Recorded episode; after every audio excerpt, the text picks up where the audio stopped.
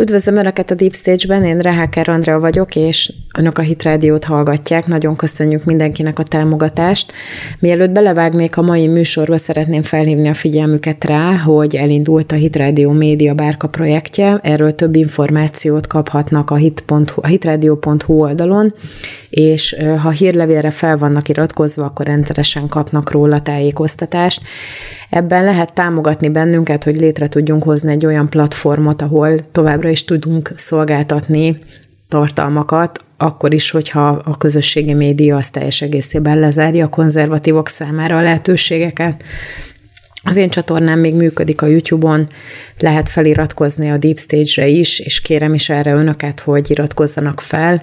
azért, hogy a rázós témákban is tudjunk minél inkább, minél több embert elérni. A mai műsorban három olyan témát választottam, ami egy kicsit a társadalommal foglalkozik. Az első témám az az, hogy miért nem akar az égeneráció már románcot a filmekben, ugyanis voltak felmérések, amelyek arra utalnak, hogy teljesen, vagy hát nagy számban aszexuálisak és aromantikusak, hogy így fogalmazzak, ugye nem nagyon lehet ezt szebben magyarra fordítani, tehát egyre inkább látszik az a tendencia, hogy nem igénylik már azt a fajta romantikát, mint amit még a mi korosztályunk igényelt, hanem barátságot szeretnének a filmekben, vagy egyáltalán ne legyen benne romantikus szál vagy szexualitás, ami nagyon-nagyon érdekes. Aztán a következő téma pedig azzal, azzal foglalkozik, hogy a BBC hogyan próbálja meghamisítani a történelmet azzal, hogy próbálja a gyerekeknek elmagyarázni, hogy a feketék azok már az 1066-os Hastingsi csatában is jelen voltak a briták oldalán, szóval nincs igazából semmiféle probléma azzal, hogyha a feketék azok a jogaikat követelik már Nagy-Britanniában is. A harmadik téma pedig azzal foglalkozik, hogy Robert Fico vajon tényleg kénytelene megküzdeni a Magyarország irányából a, a szlovák határon felgyűlt óriási migráns tömegekkel, vagy pedig az egész csak egy választási propaganda volt, és hogy milyen relevanciája van ennek a magyar médiával kapcsolatban, ugyanis ezt nem szlovák újságokban olvastuk, hanem egy magyar média felületen hallottam. Még akkor is, hogyha egyre jobban érik ez a teljes cenzúra, akkor is fontos, hogy az igazság az kimenjen az éterbe, és amennyire tőlünk telik, megpróbáljuk ezt úgy elterjeszteni, hogy minél több emberhez eljusson, hogy legalább gondolkodni elkezdjenek. Ugye a kommentekből látszik sok szempontból, hogy azért a propaganda az nagyon sikeresen hat nagyon nagy tömegekre, sajnos, de hát azért van ez a podcast, hogy megpróbáljuk egy kicsit elfordítani a tekintetüket egy másik irányba, hogy ne egy oldalúan nézzék a dolgokat. És hát ez a célom ezzel a mai felvétellel is, ugyanis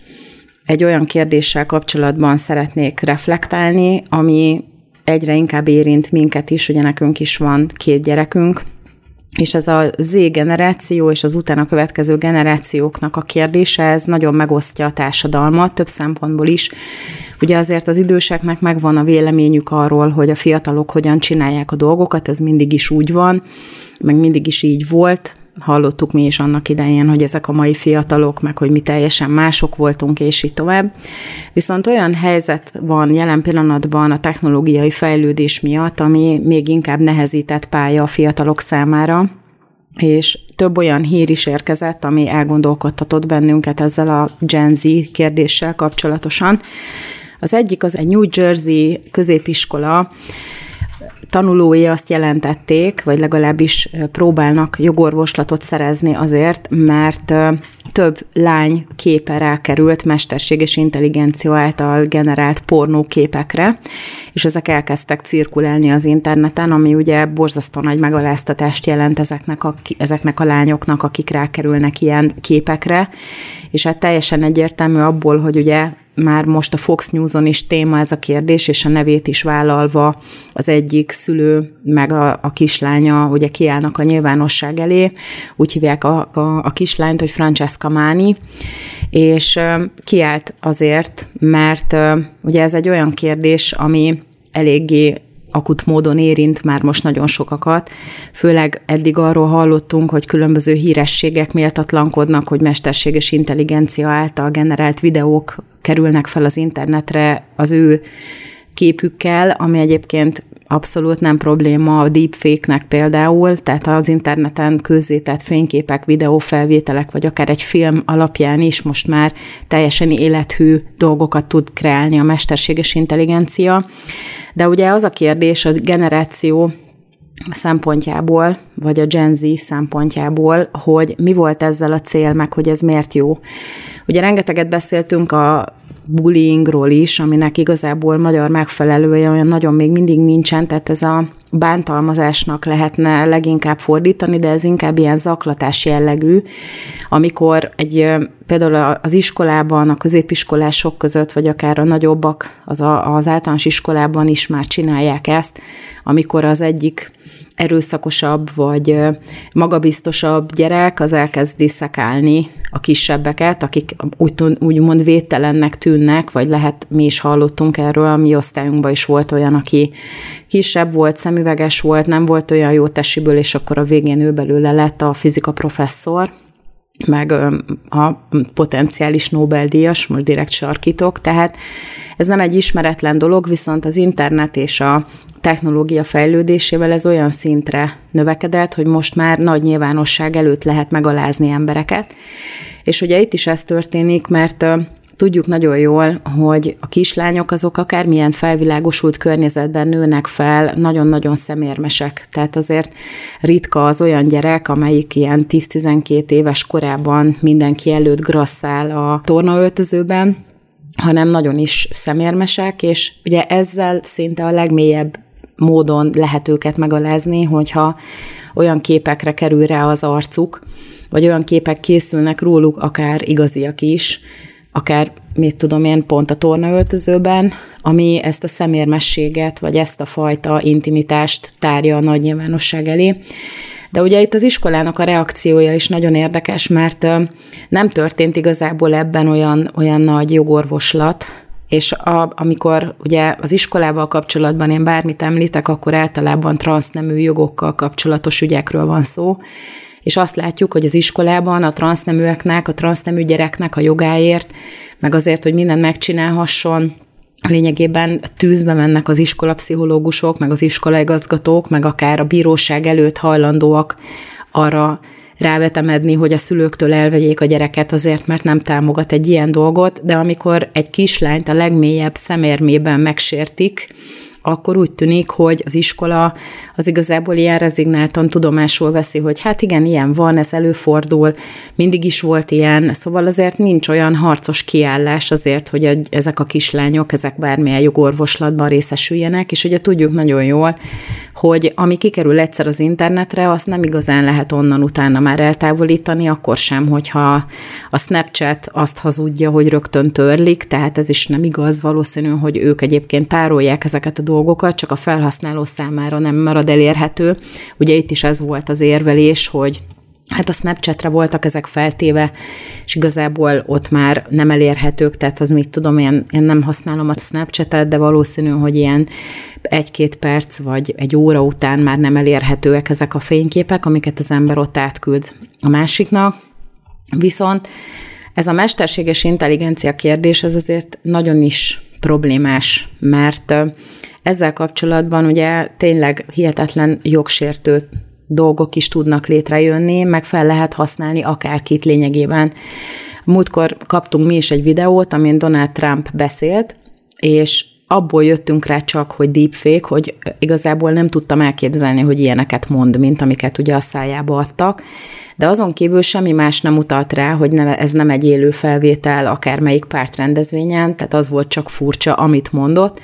de egy idő után, hogyha az ember nem tájékozódik, akkor való, valójában nem lesz már lehetősége arra, hogy, hogy úgymond az igazságra rájöjjön, mert ezekkel a deepfake-ekkel ezzel akármit meg lehet tenni. És hogyha az embernek az arca, a hangja, a fényképei közszemlére vannak téve, ami ugye már most szinte mindenkire jellemző, tehát amikor az ember a Facebookra azt is felteszi, amikor kutyát sétáltat, meg hogy sikerült egy kifejezetten kerek áfonyás palacsintát sütni reggel, és akkor azt is szelfivel feltesszük a Facebookra. Tehát ezekben az időszakokban most már nincsen olyan ember szinte, akiről nincsenek fényképek az internetes adatbázisokban, és azért ez eléggé riasztó, ha innen nézzük. Másik oldalon ugye van egy másik felmérés, ezzel kapcsolatban is vitatkoztunk itthon, hogy mi lehet ennek az oka. Ugye készült, ez is a Fox News-on megjelent hír, hogy a Z generációban csináltak egy felmérést arról, hogy milyenek a tartalmak a most elérhető videó megosztókon, meg tehát úgy nagyjából mi a véleményük a filmekről, és a UCLA, a kaliforniai, a Los Angeles-i Egyetem azt találta, hogy az éj generációs tinédzserek 51,5%-a azt mondja, hogy, hogy sokkal kevésbé szeretné, hogyha hogyha szexuális tartalom jelenne meg a filmekben. Tehát jobban szeretné, hogyha teljesen plátói lenne az egész, és barátságok lennének benne, és nem románc. Ugye 44,4% azt mondja, hogy túlságosan sokat használja a média a románcot, tehát ezeket a romantikus motivumokat, és 39% azt mondja, hogy egyáltalán nem szeretne romantikus tartalmat, vagy szexuális tartalmat ezekben a filmekben. És akkor ugye az ember elgondolkozik rajta, hogy ugye annak az idejét éljük, tehát a mi életünkben, ugye én Y generációs vagy X generációs vagyok, már nem tudom eldönteni valahol ott a határon, az a helyzet, hogy a mi időszakunkban szaporodott el a leginkább a mi fiatalkorunkban a szexuális tartalom megkezdett igazából nagyon is eldurvulni a, a filmekben. Tehát most már egyáltalán ez nem, nem számít egy ilyen nagyon kirívó dolognak, annyira hozzá vagyunk szokva, de úgy tűnik, hogy az égenerációsok annak ellenére, hogy úgymond a mesterséges intelligenciát egyes tagjai arra használják, hogy a lányokat az interneten a legmélyebben pornóképekkel megalázzák, mégsem akarnak szexuális tartalmat látni se a filmekben, se máshol, és ugye ez egy nagy kérdés, hogy vajon itt mi lehet az oka ennek az egésznek. És ugye nyilvánvaló, hogy megkérdezték a szakértőket úgymond, hogy mit, mit gondolnak erről, hogy miért történik ez, és egyik másik azt mondja, hogy azért, mert hogy annyira sokat beszélnek például a MeToo-ról Amerikában, tehát ez amikor ugye szexuális bántalmazás éri a nőket valamiféle uh, tekintélyben levő férfi részéről, akkor ugye mindenképpen beleegyezés kell, tehát ugye annyira fiatalok még, amikor elkezdik őket arra tanítani, hogy ő nekik mindenbe bele kell egyezni, amit egyébként a szülő vagy bárki az iskolában, bárki rájuk akar erőltetni idézőjelben. És ugye a szexuális határok, jelentsen ez bármit is, ez volt a harmadik érv, amit ez a szakértő felhozott, hogy nem akarnak szexuális tartalmat a fiatalok a filmekben. Ez ugye nehezen érthető, tehát pont abban a generációban, meg ugye az előtte levő generációkban is a szabad szex az egyáltalán nem egy, egy kirívó problém, vagy egy kirívó dolog, és hát azt lehet látni, hogy az, az, hogy szexuális határok, az szinte egy ilyen nem létező dolog, főleg úgy, hogy mindenki már, ahogy érzi magát reggel, olyan szexualitással is kénytelenek vagyunk ugye elfogadni, vagy hát ránk van erőltet, vagy fogadjuk el, szóval azért ezt én így nem annyira értem, hogy mit mond ebben, de mindegy, hát ezt írja a Fox News, de ugye az a másik oldala ennek szerintem, hogy nagyon-nagyon sok közöttük a depressziós. Egy, egy romantikus jelenet, vagy egy, egy szexuális jelenet, az különböző érzelmi töltetekkel rendelkezik, és ugye annak idején, amíg nem voltam férnél, karácsonyi időszakban, ami egyébként is egy ilyen depresszív időszak, nekem hajlamom volt arra, hogy folyamatosan Hallmark filmeket nézzek ilyen végtelenre állítva a YouTube-on, mert ugye a lelkem nagyon is vágyott rá, hogy valamiféle ilyen romantikus benyomás érje, és valószínű, hogy annyira depressziósak már a folyamatosan változó helyzet miatt, ugye állandóan egyik háború éri a másikat, nincsenek jó kilátásaik, hiperinfláció, azt halljuk mindenhol, hogy nem tudnak már házat venni maguknak, mert egyszerűen olyan árak vannak, és direkt hype tolják fölfelé az ingatlan árakat, ugye minden összefügg mindennel, és ugye nem tudnak egy olyan életet maguk elé képzelni, mint amit mi még tudtunk, hogy lesz egy házunk, gyerekünk, munkánk, és akkor azért fogunk élni, majd termesztjük a padlizsánt a konyhakertbe, és akkor tök jól el vagyunk ott a kis családunkkal, neveljük a gyerekeinket, azoknak is gyerekeik lesznek, unokázunk, és így tovább. Mindenkinek jó munkahelye lesz, tehát ezért volt egy ilyen jövőképünk. Na, ez ilyen az ilyen jövőkép ebben a generációban szinte teljesen hiányzik. Nagyon-nagyon kevés olyan van, aki ezt így tényleg el tudja képzelni cinizmus nélkül, hogy ezt meg tudja valósítani ebben az életben. És ugye a Walton Family Foundation csinált egy, egy másik felmérést arról, hogy milyen állapotban vannak ezek a fiatalok, és azt találta, hogy a Z generációsok között pontosan kétszer annyi a depressziós, mint az egyéb társadalmi rétegekben. És pontosan emiatt, mert hogy szinte semmi jövőbeli kilátás nincsen. És hogyha az embernek nincsen célja, akkor az egy ilyen teljesen nihil állapot. Ha nem tud miért küzdeni, nincsen értelme az egésznek, hogy miért létezik, akkor az egy olyan létezést jelent, aminek semmi értelme nincsen. És ugye vannak tapasztalataink nekünk is, tehát azért pont a gyerekeink miatt kapcsolatban vagyunk ilyen z-generációs, meg később született gyerekekkel is, többel is, és lehet látni, hogy egy csomó gyerek az szinte nem is akar már boldog lenni, mert ugye nincsen nekik képük róla, hogy mit jelent az, hogy boldog. Egyszerűen az a küzdelem, amit látnak a, a szüleiknél, vagy ami úgy őket is, tehát mindenért meg kell küzdeni, már itt is nálunk is szinte, az azt mutatja, hogy, hogy egyszerűen így e, explicit az, hogy valaki boldog, azt el se tudják képzelni. Ugye van ez a retrésznek nevezett életvitel, tehát a patkány hajsza, vagy a mókuskerék, amikor az ember egyik célt próbálja megvalósítani a másik után, de igazából csak forog maga körül körbe, és semmire nem jut. Tehát kb. ez a képük arról, hogy mi lesz akkor, hogyha elkezdenek dolgozni, és ez azért nagy százalékban azt eredményezi, hogy totál depressziósak, és aki depressziós, azt nem érdekli a boldogság, nem érdekli a romantika, és hát ezeknek a mentén ugye a, a szex sem érdekli. Ugye azt is kihozta a UCLA-nek a tanulmánya, hogy sokkal kevesebb szexuális életet él az Z-generáció, mint a korábbi generációk, és ez szerintem az egész mind összefügg azzal, hogy, hogy ez a depresszív állapot, ez szinte mindentől elveszi a kedvüket, és azért ha állandóan az arcukba van tolva, mert ezek a rózsaszín romantikus filmek, ezek azt mutatják, hogy igazából csak a kisújadat kell egy kicsit így néha megmozdítani, és akkor tök könnyű találni egy, egy olyan partnert, aki szeret téged, családot alapítani, házasság, és így tovább, és nem élik meg ezt. És ugye senki se szereti, hogyha a saját kudarca, meg az, ami egyébként a számára elérhetetlennek tűnik, az állandóan az arcába van tolva. Szóval szerintem ez a probléma ezzel az egész ö, szexuális, meg romantikus tartalommal, és nem az, hogy túl sokat hallják a MeToo-t, meg a szexuális korlátok, szerintem ez egy értelmetlen megfogalmazás, de mindegy, erre is kíváncsi vagyok a véleményükre, hogy mit gondolnak önök erről. Szerintem ez van a háttérben, és hát a tendencia az egyáltalán nem rózsás. De hát reméljük, hogy ezért sikerül legalább a mi környezetünkben a mi gyerekeinket boldognak nevelni, életcélokkal felvértezni, és aztán segíteni, hogy ezt elérjék. Remélem, hogy továbbra is elérünk sok-sok embert ezekkel az üzenetekkel, és gondolatot tudunk ébreszteni legalább, hogy a propagandával szemben egy kicsit gondoljanak át dolgokat, ugyanis egyre inkább azt látjuk, hogy az emberek csak azért, mert valamit olvastak az interneten, azt hajlandóak és hajlamosak teljes egészében készpénznek venni,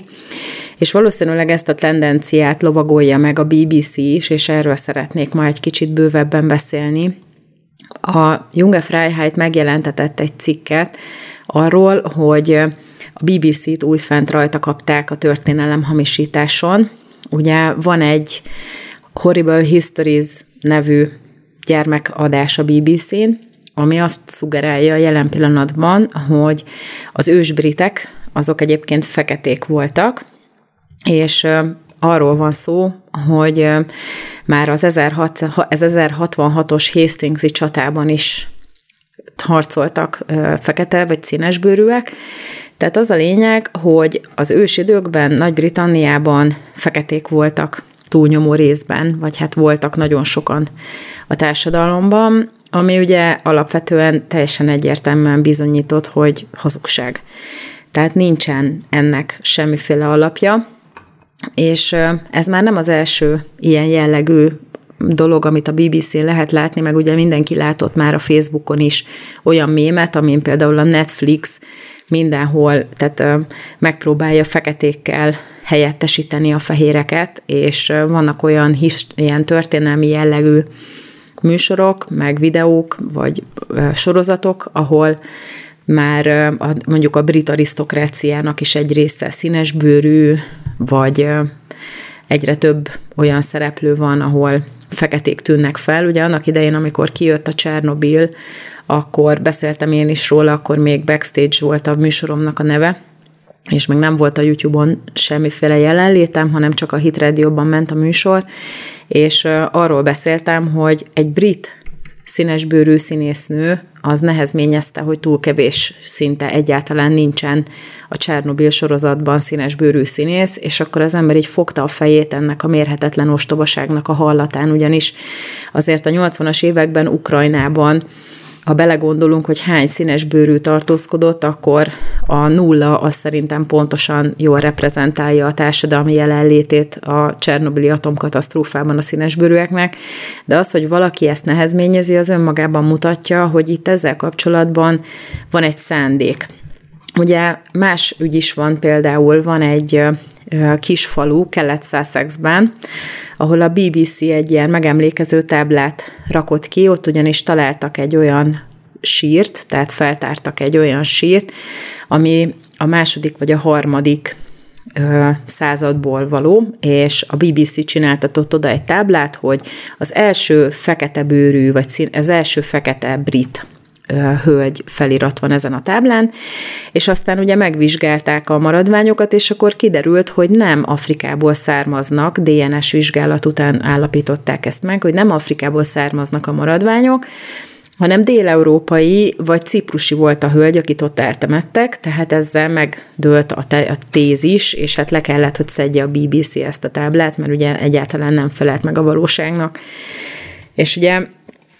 rengeteg jel mutatja, hogy a BBC aktívan próbálja az online térben mosni a fiataloknak és a arra fogékonyaknak az agyát ezzel a témával kapcsolatosan. Annak ellenére, hogy mindenhol bőségesen áll rendelkezésre információ azzal kapcsolatosan, hogy ezek egyébként egyáltalán nem felelnek meg a valóságnak. Ugye egy Ed West nevű blogger a Spectator újságban, a Spectator újságban egy ilyen idővonalat hozott létre, hogy hogyan szivárogtak be a színesbőrűek, és nem csak a feketék, hanem úgymond az indiaiak, és a, tehát ők ugye nem nevezhetők feketének, úgymond abban az értelemben, ahogy ugye mi a, a feketéket gondoljuk, tehát mint ahogy az Egyesült Államokban, tehát az indiai az egy más, tehát nem az afroamerikai, ami alatt mi a feketéket értjük, hanem úgymond színes bőrű, és azt hozták ki ebben a Spectator cikkben, hogy a 18. században még mindig 0,2 százalék alatt volt a színes bőrűeknek a száma Nagy-Britanniában, és ekkor még csak a kikötővárosokban éltek, ahol egyébként lehet érteni, hogy hogyan kerültek oda. A második világháború előtt nagyjából 7000 indiai már élt Nagy-Britanniában, és ezekből ezer az orvos volt, ami ugye megint csak egy célzott bevándorlásnak az eredménye, és csak a második világháború után kezdődött a tömeges bevándorlás,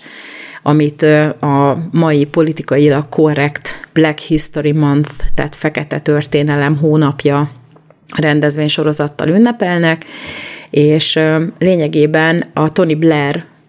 miniszterelnöksége az az idő, amikor úgymond kinevezték Nagy-Britanniát a bevándorlók nemzetének, és akkor lényegében megindult jobban a bevándorlás, de ugye korábban lényegében Nyugat-Indiából, meg a karibi térségből, Pakisztánból érkeztek millió számra a bevándorlók, ugye ezek régi brit gyarmatok, és aztán úgy néz ki, hogy hiába csinálnak felméréseket Nagy-Britanniában, úgymond népszámlálást, és az úgy hozza ki, hogy még mindig ötből négy az fehérbőrű Nagy-Britanniában, a nagyvárosokban teljes egészében sikerült megvalósítani a népességcserét, mert itt a fehérek már egy nagyon minimális kisebbséget képviselnek. Tehát vannak a külvárosokban olyan iskolák, ahol egyáltalán nincsen fehérbőrű gyerek, csak színesbőrű van, és ugye nyilván ide kell számolni a pakisztáni, meg a, az indiaiakat is, tehát azért az afroamerikaiak azok nincsenek annyian, hogy ezt így lehessen úgymond fekete forradalomnak nevezni, de nagyon-nagyon sok a sötétebb bőrű, színes bőrű bevándorló. És ugye elkezdtem én is gondolkozni rajta, hogy vajon mi ennek a jelentősége, hogy a BBC ilyen hihetetlen dinamikával, meg erővel próbálja átalakítani az emberek fejébe azt a történelmi ismeretet, ami egyébként a mi számunkra még teljesen egyértelmű, hogy ugye csak néhány ilyen szaracén harcos volt található a kontinentális Európában, vagy mondjuk a kikötővárosokban ott azért voltak színesbőrűek, akiket innen-onnan a karibi térségből, meg Afrikából a tengerészek, meg később a rabszolgakereskedők összeszedtek, de nem létezik az, hogy az 1066-os Hastingsi csatában színes bőrűek harcoltak a britek oldalán, tehát ez egy teljes, abszolút hülyeség, viszont az a, a veszélye van ennek, hogy az a generáció, akivel megcsinálták Hollandiában a ritka fán élő polipfaj kihalásáról szóló gondolatkísérletet, és ott a legnagyobb része a gyerekeknek azt mondta, hogy ez azért igaz, mert hogy ők ezt olvasták az interneten, annak ellenére, hogy a polip, az a polip, amelyik a fán él, az valóban igen-igen ritka. Tehát ezt csak azért, mert az interneten látták, meg hallották egy gyerekműsorban, ami úgymond ismeretterjesztő, nagyon is macska körmök között, egy idő után ez teljesen természetessé válik. Ha meg a Netflixen nézik a romantikus sorozatot, ahol a félbrit arisztokrácia fekete, vagy színes bőrű, de természetesen nem az az igazi durva afroamerikai őslakos, hanem már ilyen keveredett, ami ugye, tehát ezek a mulat, ilyen kávészínű, nagyon európai vonásokkal rendelkező, nagyon szép férfiak és nők, akkor ugye könnyebb elfogadni, hogy hát igen, végül is lehet, hogy tényleg része volt a, a társadalomnak már régóta ez a népcsoport, és hát az a kérdés, hogy mi a cél ezzel. Ugye, hogyha megnézzük ezt a népszámlálási információt, hogy például az angol nagyvárosokban, Birminghamben, Lutonban, London részei, nagy részében, akkor uh, Leicesterben, tehát hogy ott már sokkal több a színesbőrű, akkor látjuk, hogy ez egy nagyon sikeres társadalmi változás,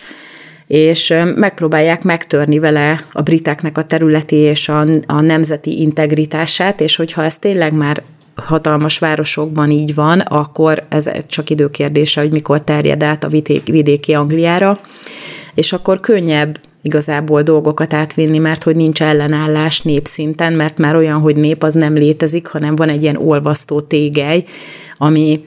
már mindenféle keveréket tartalmaz. Tehát ez az egyik, hogy könnyebb betörni egy, egy nem egységes nemzetet, ahol már nincs egységes nemzeti öntudat, meg integritás. A másik pedig az, hogy ugye látjuk azt, hogy mit csinálnak ezzel az Egyesült Államokban, hogy ugye a rabszolgatartókra, meg a polgárháborús időszakban a rabszolgáknak a helyzetére hivatkozva úgymond rámondják a színesbőrűekre, hogy ti mind abszolút jogsértést szenvedtetek el,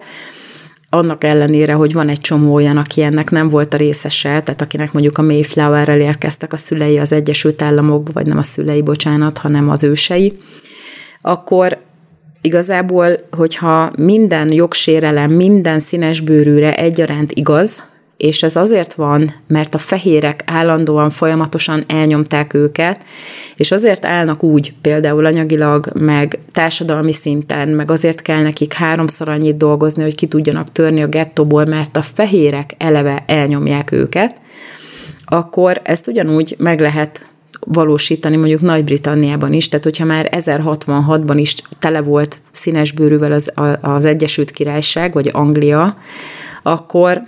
az egész úgymond teljesen jogtalan, hogy a benszülött fehér népesség az felháborodik dolgokon, amiket csinálnak ezek a szerencsétlen jogfosztottak, akik pontosan azért vannak elnyomva, meg azért vannak olyan anyagi helyzetben, amilyenben, meg azért szorulnak rá a szociális juttatásokra, mert úgymond az elejétől fogva fehérek elnyomják őket. És látjuk a Black Lives Matter-nél, hogy meg most is azért a Twitter, vagyis hát X most már tele van olyan felvételekkel, ahol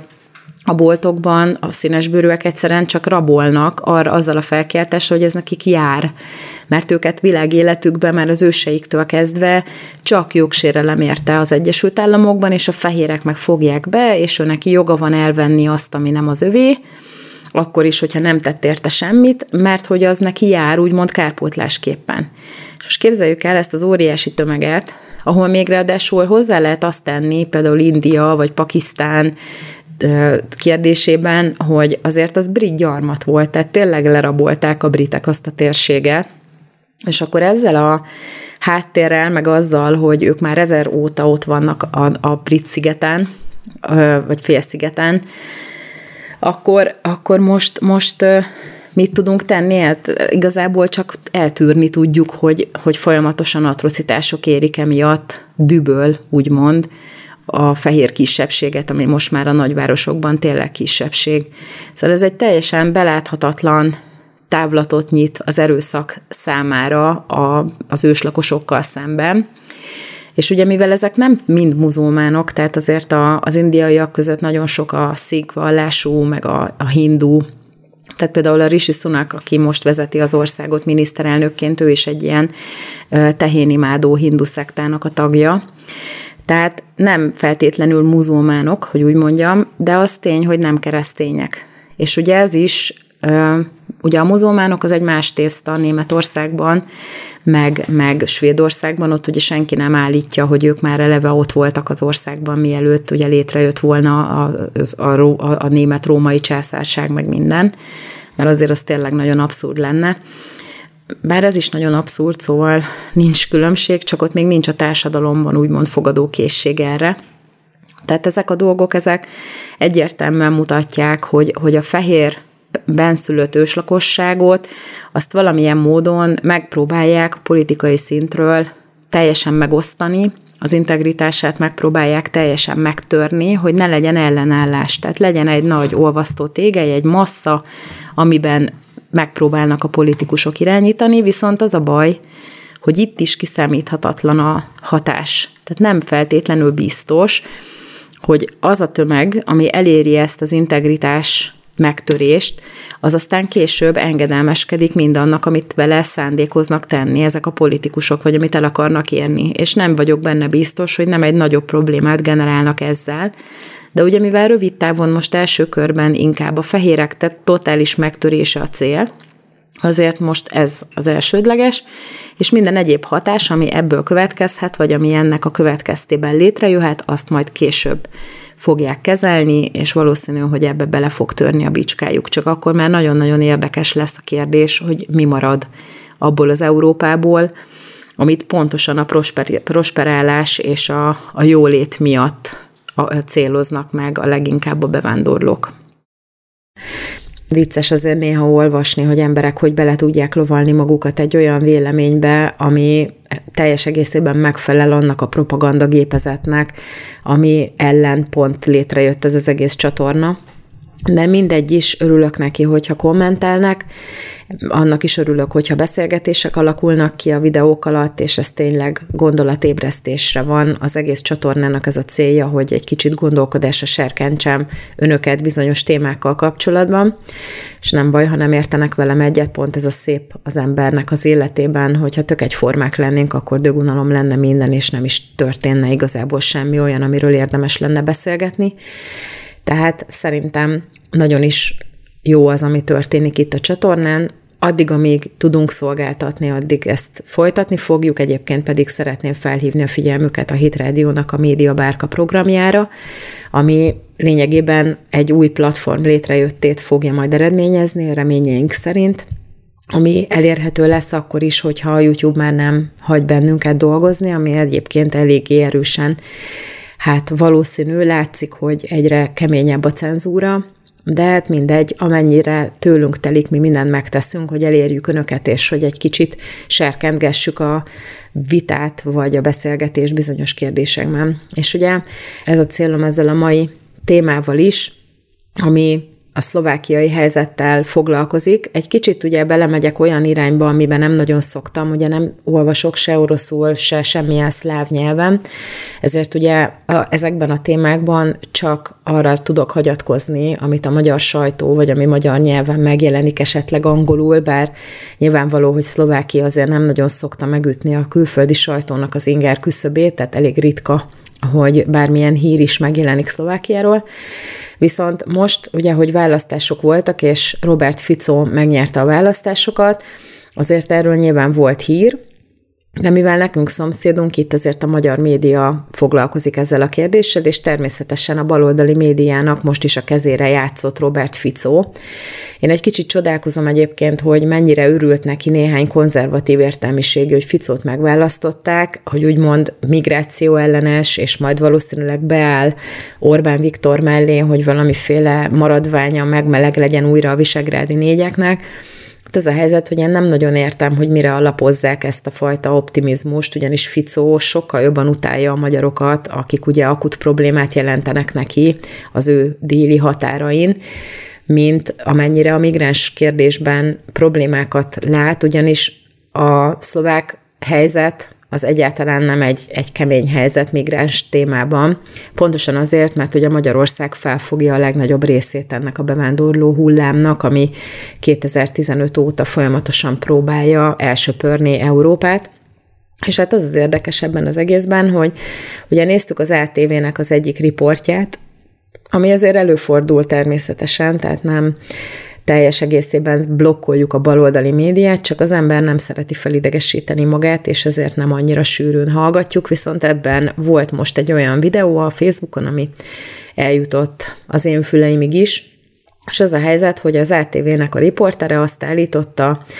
hogy ugye Robert Fico teljes egészében fel van tüzelve azért, hogy a Magyarország irányából érkező migráns áradatot valahogy feltartóztassa, és ezért meg fogják növelni a rendőrségnek a jelenlétét a déli határon, tehát a magyar-szlovák határon, és ez tarthatatlan, akkor ugye megszólítottak ott egy helyi lakos, természetesen ugyanazt a számot mondta, mint amit a Ficó is, hogy nagyjából 40 ezer migráns érkezett egy nagyon rövid, párhetes, vagy akár párnapos időszak alatt, és elkezdtünk rajta gondolkozni, hogy azért mi nem ezt halljuk, hogy 40 ezressével ilyen tömegekben egyszerre, mert ugye nem az történik, hogy egy év alatt 40 ezer, hanem hogy hirtelen egy-két nap, vagy egy hét, vagy másfél hét alatt érkezik 40 ezer migráns a szlovák határa, tehát azért az úgy elég feltűnő, hogyha egy ekkora tömeg így bevonul Magyarországra, főleg úgy, hogy nem olyan régen voltunk Palicson, és azt láttuk, hogy igenis nagyon kemény határellenőrzés zajlik, annak ellenére, hogy nyilván próbálnak bejönni, de azért a magyar rendőrség meg a határvédelem az nem partner ebben, tehát hogy nagyon szigorúan, amennyire tőlük telik, ellenőrzik ezeket a beérkezőket, és ugye nem olyan régen láttuk a Kocsis Máté talán tette közzé a Facebookon azt a nemzetbiztonsági tájékoztatót, ami arról szól, hogy mi a déli határon a helyzet a migránsokkal kapcsolatban, és ez egyértelműen arra utal, hogy az embercsempész bandák azok nyilván próbálnak sokkal több embert behozni, meg egyre drágább a tarifa, tehát egyre többet kell fizetni ezeknek a szerencsétleneknek, hogy átjussanak az európai, a Schengeni határon, de azért az sehol nem jelent meg eddig, hogy 40 ezressével vonulnak át egész Magyarországon, mert azért nyilván, ha bejönnek a szerb oldalon, akkor fel kell, hogy menjenek Szlovákiáig valahogy, tehát azért nem az a jellemző, és hogyha valaki például az ötös autópályán jár rendszeresen, mint ahogy mi ezt tesszük, ugye Kecskeméten lakunk, ezért hát nem nagyon érezzük. Vannak időszakok, amikor lehet érezni, amikor mondjuk a török vendégmunkások mennek haza, meg jönnek vissza így a, az ünnepekkor, de egyébként nem érezhető, hogy ilyen konvojokban haladnának a migránsok az autópályán. Na mindegy, szóval az egész ilyen szürreálisan érdekes volt, és van egy-két jó barátunk, akik ott élnek a szlovák határ közelében, nem teljesen a határon, hanem egy kicsit feljebb, de azért, mivel rendszeresen járnak át Magyarországra, ezért ugye úgy éreztük, hogy hiteles források ebben a kérdésben, és akkor gyorsan fel is hívtuk őket, hogy mondják már el, hogy hogy a túróban létezik ez, hogy Magyarországról 40 ezressével árad be idézőjelbe Szlovákiába a migráns áradat, és akkor ugye a barátunk felhívta a figyelmet rá, hogy ugye Ficó mindenre hajlandó volt azért, hogy megválasszák. Tehát az egész retorika a migráns kérdés körül, ami egy nem létező probléma Szlovákiában, pontosan azért, mert a magyar határon van ennek a legnagyobb lefedettsége, tehát ugye Magyarország megakadályozza, lehet, hogy egy-kétszáz migráns feljut évente a szlovák határa, de nem jellemző, főleg nem is arra mennek, hanem inkább Ausztria felé, meg, meg délen, tehát eddig Szlovákiának nem volt így migráns problémája, hogy úgy mondjam, és ugye Ficó ezt elkezdte boncolgatni, és akkor láss csodát, ahogy megválasztják, hirtelen megjelenik ez az úgymond 40 ezer migráns a határon, oda vezényelnek egy csomó rendőrt, mindenki azt nézi a médiában, hogy mekkora jelenlét van a szlovák-magyar határon, mert úgy mondott, mekkora nyomás alatt van a szlovák határvédelem, és akkor a rendőrök ugye parádéznak, de nem fognak el senkit, tehát ez volt az egyik érdekes input, amit kaptunk, hogy igen, igen, ott volt ez a csomó rendőr, de azért nem fogtak el senkit. A másik meg az, hogy miután ez lecsengett, és lement a médiában az egész hajcihő, onnantól kezdve megint visszaállt a nullára a migránsoknak az érkezési mennyisége, tehát nulla, azaz nulla, vagyis nulla kötőjel 200 maximum, akik így elindulnak abba az irányba, és talán regisztrálják, vagy, vagy észlelik őket. Tehát újra visszaállt a régi rend, nincsen migráns probléma. És hát az az érdekes, hogy, hogy Ficó tényleg nagyon úgy tűnik, hogy minden csak a választási győzelem miatt mondott, ugyanis azt is mondta, hogy nem fogja Szlovákia tovább Ukrajnát támogatni. Ezért is nagyon boldogok voltak itthon a konzervatív értelmiségiek, hogy jaj, de jó, végre valaki beáll mellénk, és akkor nem az van, hogy majd a hülye magyarok vétóznak, hanem lesz partner, és hát mit ad Isten, vagy nem Isten, ki tudja, az első brüsszeli csúcs találkozón Ficó teljesen jó mint a tanítványként megszavazta a szankciós csomagot, tehát egyáltalán nem történik az, amit megígért. És az emberek ugye próbálják a választásokkor eldönteni, hogy mennyi a kamu ebből az egészből, és mennyi az, ami valóban meg fog valósulni, mert ugye nagyon ritka az a politikus, aki megpróbálja egyáltalán megvalósítani, még akkor is a hosszú távon, azt, amit ígér a választóknak, tehát például, ha megnézzük Donald Trumpot, ő például teljesen egy ilyen politikus volt, tehát szinte mindent, amit ígért a választási kampányban, azt meg is valósított. Igaz, hogy utána a Covid elég rendesen keresztbe feküdt a dolgoknak, de ettől függetlenül azért nem érheti szó a ház elejét, mert ugye Trump megoldotta amit ígért, azt megcsinálta. Tehát ezért jó, hogyha olyanokat ígérnek a politikusok, amit meg is tudnak tartani, meg amire megvan a hatalmuk, meg az eszköz, meg amire fogadókészség is van, tehát ezért realisztikusnak kéne lenni. Viszont Ficó ebben a helyzetben egy teljesen totális pálfordulással egyszerűen fogta és sútba dobta az összes választási ígéretet, és emiatt is, tehát a, a mi barátaink egyáltalán nem repestek az örömtől, hogy újra Ficó van hatalmon, mert rengeteg kárt okozott a magyar lakta részeknek, és hát nem csak ott, az egész országnak egyébként, és erre most itt senkinek semmi szüksége nincsen. És ugye az is eszünkbe jutott, hogy hogy létezik, tehát még hogyha meg is volt ott az a 40 ezer migráns, vagy mondjuk teszem fel, mert ezekből 200 is sok, de mondjuk volt 1500, csak úgy valahol megnyitottak egy zsilipet, és akkor átjöttek ennyien kontrolláltam,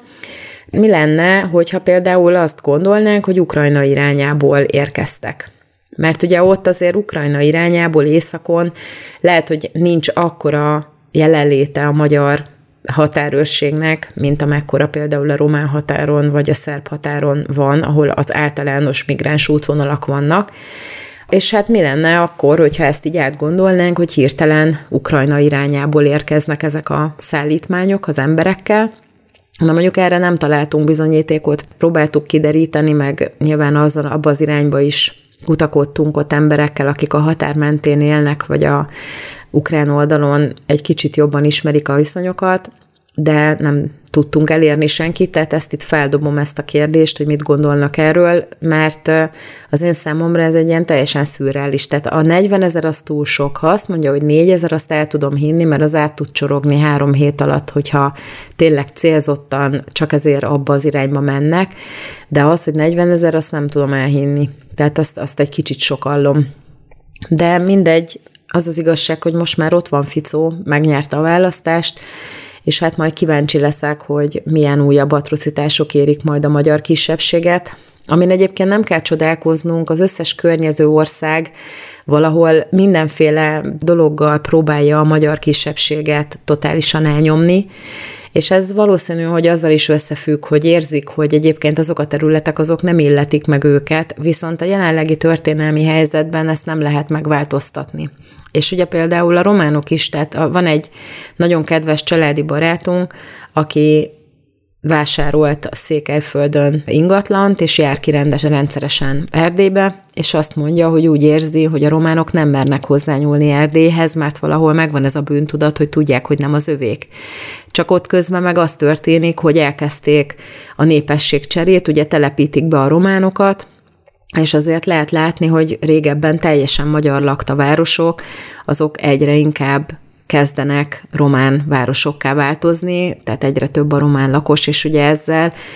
Természetes módon fogják elérni hogy Románia lényegében magáévá teszi teljes egészében Erdét, tehát hogyha ezt a területi integritást, meg a magyaroknak az összetartását, ezt sikerül megtörni, már pedig ugye ez a cél Ukrajnában is, hogy ne lehessen magyar nyelven oktatni. Ugye tudjuk nagyon jól, mi van Szlovákiában is, tehát ezért Malina Hedvignek a nevét már nagyon sok mindenki hallotta, és hát azért én nem gondolom, hogy ennyire súlyos a helyzet, hogy egyáltalán nem lehet megszólalni magyarul, mert ugye a barátaink sem mondják ezt, de azért nyilván a feszültség az most ezzel a kifejezetten magyar ellenes új elnökkel egészen erősen megnövekedett, szóval meglátjuk, hogy mi lesz a vége. És hát készüljünk fel rá, hogy mindenre képesek, tehát azért itt is ez a propaganda, és akkor el kell gondolkozni rajta, hogy érdemesen nézni az ATV-t, akik ugye teljes egészében egy az egyben úgy, ahogy volt, átvették a szlovákoknak a, a mondatait, hogy 40 ezer migráns, minden, szóval Szerintem egy kicsit nyilván az ember újságíróként is próbálja a saját gondolkodásmódját az emberekkel megismertetni, de azért korrektnek kell lenni. Tehát a tényeket kell megpróbálni kutatni, és azt kell szerintem megnézni, hogy mi van a legközelebb hozzá. Ugye a propaganda, meg a félretájékoztatás az már most is igen-igen erős a médiában, és szerintem emiatt is mindig résen kell lenni. Tehát igenis csekkolják le több irányból, ha valami nem egyezik meg azzal, amit egyébként gondolnak, akkor azért nézzenek utána, vagy ha például olyan dolog történik, ami emberileg már, már nem elfogadható, azt azért nem kell azért mentegetni, mert valaki politikailag egy irányhoz tartozik. Én nagyon köszönöm, hogy meghallgattak, legyen nagyon szép napjuk, a jövő héten újra találkozunk, addig is vigyázzanak magukra, viszont hallásra.